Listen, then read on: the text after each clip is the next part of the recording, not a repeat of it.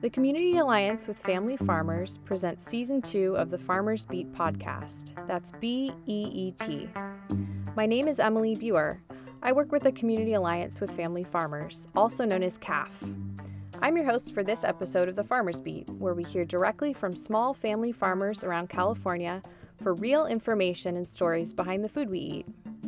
In this series, we'll pay particular attention to the innovative work small scale farmers are doing to keep their food safe to eat and share techniques farmer to farmer. This is our second episode about our on farm research trial to test a weeding method called occultation. Today we're headed to a certified organic farm in Grass Valley, about an hour east of Sacramento. So we're here at Super Tuber Farm. I'm Jeremy Minot. I started the farm in 2012. We visit Super Tuber on a wet January day. The farm is tucked within the tall pines of the foothills in this part of the state. It's raining, and the landscape is lush and green. We're in the foothills of the Sierra Nevada mountains, so we're kind of closest to the best farmland in the country, but not quite there. So it's kind of rolling, beautiful, cool nights, warm days. We don't get real winter, but we get more of a winter than they do down in the valley. We occasionally get some snow. A lot of pine trees, some oak trees where we are the farm itself is leased from the Bierwagen family, who've been farming here for four generations, uh, growing apples and pears and peaches. They are interested in leasing some of their farmland to some young farmers, such as myself. This is our third year here. We lease about 16 acres, about 12 of which is farmable field land, and it's going great. It's a nice little spot to be. Jeremy typically grows fall and winter crops like carrots, beets, cabbage, and potatoes, and he sells to a tight knit local group of customers, including food co ops and restaurants around the Grass Valley area. So, the Nevada City, Grass Valley area has like a pretty cool food scene for such a small town. So, feeling pretty, pretty lucky to live in this beautiful place we live um, and have such a supportive small community to buy our stuff. But Jeremy says there's one major challenge. Given the nature of his fall and winter crops, Super Tuber Farm needs to be extra diligent about pre germination weed control. A lot of the crops that we grow, specifically carrots and beets, they grow really slowly and they germinate really slowly. So they come out of the ground really slowly. And a lot of the weeds we have here come out of the ground really quickly. So if we were just to till up the ground and plant say carrots, we're to see a bunch of weeds come up, and then maybe we'll see a few carrots come up under those weeds. And so to avoid that, we do various things to give the carrots and beets a little bit of an advantage right when they're coming out of the ground. Occultation is one of those methods. Again, occultation is a method of weed control that's increasingly being used by small scale vegetable farmers. It's a preemptive tactic, meaning it literally nips the weeds in the bud. The way it works is by creating a light deprived environment where weeds germinate and die. At Super Tuber Farm, the process for occultation starts by tilling the ground, so you create a nice seed bed for your crops. After that, you'll want to thoroughly irrigate in order to create an environment where the weeds are ready and excited to grow. Then, you'll pull a plastic tarp over the irrigated plant bed and weigh down the edges of the tarp with sandbags. The tarp is totally opaque, meaning no light comes through. Those weeds are trying to grow in that environment because we've given them water, which they want to grow, and we've given them warmth. Um, the tarp also helps warm up the soil a little bit. And they start to try and grow underneath that tarp, but there's no light. So they germinate and they try and grow, but there's nowhere for them to grow, so they die. Once that happens, we pull off that tarp and we've got this nice clean seed bed and when we plant the carrots or beets into it, those carrots or beets are coming up without as much weed competition because a lot of the weeds in the first two inches of soil there have already tried to grow and died under that tarp. We slosh through puddles around Super Tuber Farm as Jeremy and his crew harvest carrots from CAFF's occultation trial. They're loading them into buckets. In this experiment, Jeremy planted carrots in two 250 foot long beds. One was a control bed, the other an occultation bed where he left the tarps for four weeks. What we found was that the carrots grown in the occultation bed were slightly bigger. As an added bonus, the occultation bed took only a fraction of the time to weed. But these results aren't totally surprising to Jeremy, who's actually dabbled with occultation for years. But he says initially, he wasn't so keen on the idea. The first time I heard about it, I remember thinking, that's just way too much plastic. I don't want to deal with all that. The plastic was a problem, but it was also a question of scale. Most farmers doing occultation only tarp one or two beds, but Jeremy would need to tarp about 10 to 15 acres. So at first, occultation didn't seem like a reasonable solution for a farm of Super Tuber's size.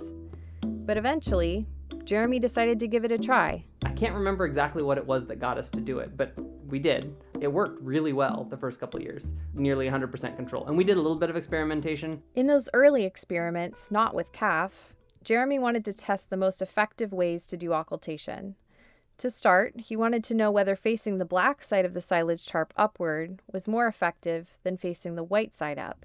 Initially, it seemed like it had an equal effect, but then at a certain point, there was a crazy amount of wild lettuce that germinated in that patch. The patch with the white side facing up it was really interesting because you could see it from standing back on the field. There was all the clean beds from where the black plastic was, and where we left the white side of the plastic up, there was just like a glowing green of a bunch of wild lettuce coming up, which was a really nasty weed to deal with.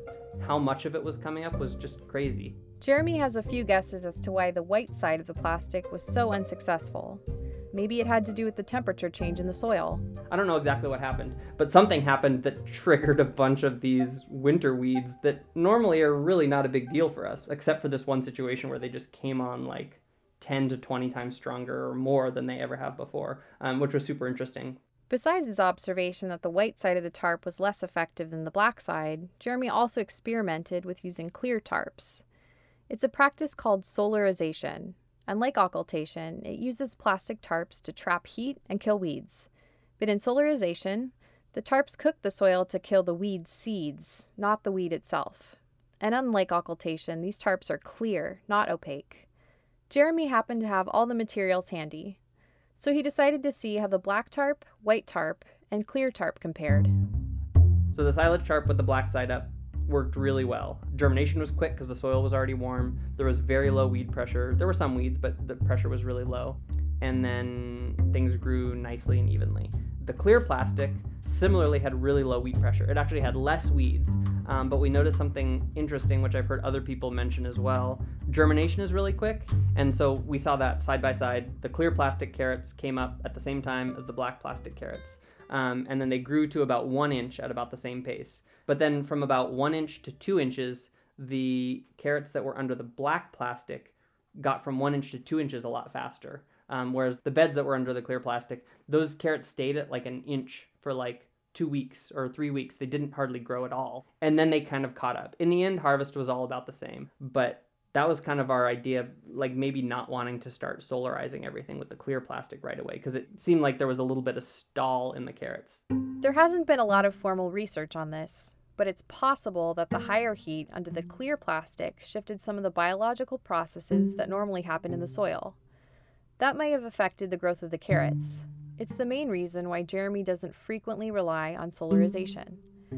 Based on those early experiments, it seemed like the black plastic was the most consistent and reliable tarping method. And in some cases, he uses tarps hand in hand with other weed control techniques. For example, he might start by irrigating the soil and putting a black plastic tarp over it. And that gets all those weeds really excited to grow, and those weeds start growing, and they come up, and then we want to kill them in some way. So one of the ways we've done it in the past is with a, a, torch. So we flame them and they kill them and then we can plant. Jeremy's talking about a weed control method called flame weeding. It isn't what you think. You don't burn the weeds. Rather, you heat them until they dry out. And so we experimented with a little bit of flame weeding. And like I said, we did some solarization. And finally, Jeremy's experimented with a method called shallow bed cultivation. It's a weeding technique where he uses a tractor with tines mounted on it to drive over the beds. The cultivator then weeds the pathways between the rows of crops. Like flame weeding, Jeremy uses this method hand in hand with occultation. We'll prepare the bed, we will irrigate the bed, and then instead of pulling a tarp over it, we run our cultivator over it, which runs really shallow. It essentially is like hoeing the first inch or less of the soil because um, we can get really precise with our cultivator. So we'll irrigate it just until the weeds just start to come up, and then we'll kill the weeds with the cultivator, and then irrigate it again, and then maybe we'll do that again we might do that a couple times. This past year, Jeremy used the shallow bed cultivator in CAFF's occultation research trial. He used it on both the treatment bed and the control bed and logged his methods throughout. Based on this most current occultation trial, we kept data after we've germinated the weeds and we've killed them in some way. Then we plant the carrots. For all our carrot beds, we usually start with one pass with our cultivator over all the beds, kind of as soon as you can see the carrots from the back of the tractor. So, like before they've even gotten true leaves, we'll usually try and do that. We just did our whole block, which I think was about 20 beds. After his first pass using the tractor, Jeremy did some hand weeding in the second cultivation.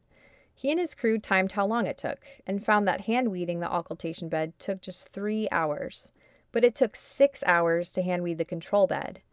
In other words, the occultation bed took half as long to weed throughout the season. It's definitely a huge labor savings, and it's also like a spreading out of the labor instead of having this two week period where we need to weed every single carrot. We still have that, but that's spread out a lot more. We can kill a lot of those weeds months before when we're pulling that plastic over. So, yes, it definitely saves a lot of time, but it also spreads that time out, which is super helpful so we can just manage the workforce that we have a lot better. But despite these positive findings, it's important to mention that occultation doesn't always kill 100% of weeds. I mean, my plan was that no weeds would grow after we pulled off the tarps. But some weeds did grow after you pulled off the tarps. In the particular beds where we did the occultation, our primary weed was purslane, and it seemed like it had a good effect, but not a super complete effect. Our carrots that we were occultating got a good start, um, but then we had a bunch of purslane come on a little bit later. Jeremy has a few suspicions about why those purslane weeds emerged. One being that occultation has different results on different weeds. For example, in the past he's seen nearly 100% control of red root amaranth. And then we have a wild radish here that grows super fast. It's kind of crazy, but it responds really well to these kind of pre emergent weed strategies that we talked about. Purslane, on the other hand, is one of Jeremy's most stubborn weeds but he also suspects it had something to do with the amount of time he left the beds uncovered after irrigating. To tarp most effectively, it's important to irrigate the soil and immediately pull the tarps over. That helps create a warm, moist environment for the weeds to germinate. Jeremy knows that firsthand. He told us a story about a dry summer two or three years ago. The plan was to do occultation on about an acre of fall carrots. So, of course, he started by irrigating the beds, but he didn't tarp them right away. We got distracted and the weeds went crazy because we're irrigating blank beds without cultivating them in like June. And this was in our previous field where we had red root amaranth. This amaranth got up to be 8 to 10 inches tall. The weeds were still lush, they weren't woody at all. Um, but we pulled the tarps over this amaranth like a carpet of it. And it didn't even look like a field under it because it was just kind of mounds of these various stages of amaranth. It just died, turned to crust. Six weeks later, we pulled off those tarps and it was just, there was a little bit of crinkly black stuff underneath. Um, but the beds were perfect. And we didn't have a lot of weeds coming up that year. Jeremy says he'll continue experimenting with occultation in the future. He particularly wants to track which weeds need sunlight to germinate and what stage he can let the weeds grow before pulling on the tarp. Specifically, he wants to test the effects of irrigating until the weeds get close to their reproductive stage, but before they start dropping seeds. So just like let the jungle happen and then irrigating it until it's this crazy jungle of weeds, but not so long that those weeds start dropping seeds. As soon as we start to see those weeds going into their reproductive stages, we see flowers or we see seed pods or we see you know, whatever. Then we pull the tarps over and see if that is different than just getting it wet and pulling the tarps over. I don't know. We'll try. We'll keep trying. He also plans on experimenting with the amount of time he places the tarps over the beds. He'll usually shoot for a minimum of four weeks, but he says that in the past, that amount of time has sometimes varied by season. There's no moisture in the summer here, so we would often prep beds with the spring moisture that we have in the ground and then irrigate them if necessary and then cover them just because that's when we have the moisture in the ground to, to make nice beds. And so sometimes that meant that those tarps were on for eight weeks and then there were other times where we had the tarps on for as few as two weeks i think part of it may be getting those weeds time to germinate prior to pulling the tarps on but um, just having them on for two weeks to kill what was coming up already um, seemed to work just fine the amount of tarping time might also vary with the use of clear plastic. With solarization, farmers typically tarp their beds for six to eight weeks. But it's possible to see results in as little as one week if you properly prepare the bed. The key is to get the first few inches of soil to cook because that's where weeds actually germinate from. But whether Jeremy's experimenting with occultation, solarization, or another pre emergent weed strategy, he says he'll use these tools often throughout the next year. His goal for 2020 is to rearrange his planting schedule. It'll involve planting acres and acres at a time, a tall order for a relatively small scale farm. It also means that we're going to have the potential for some really bad weed problems and we're going to really need to be on it with whatever weed strategies we're doing. And so like we really want to have our weed strategies pretty tight um, and be using these kind of pre-emergent weed strategies whatever they be the solarization the occultation flaming cultivating. We need to have something that works so these strategies are going to be really important for us. So what's jeremy's advice to other farmers looking to ramp up their occultation strategy? It's to keep experimenting See what works for you. Try it. Try it, experiment with it, figure out what works for you, and talk to your farmer friends about it and help each other figure it out. Or try other things, like try the flaming and like our other method of cultivating without using plastic and see how it compares.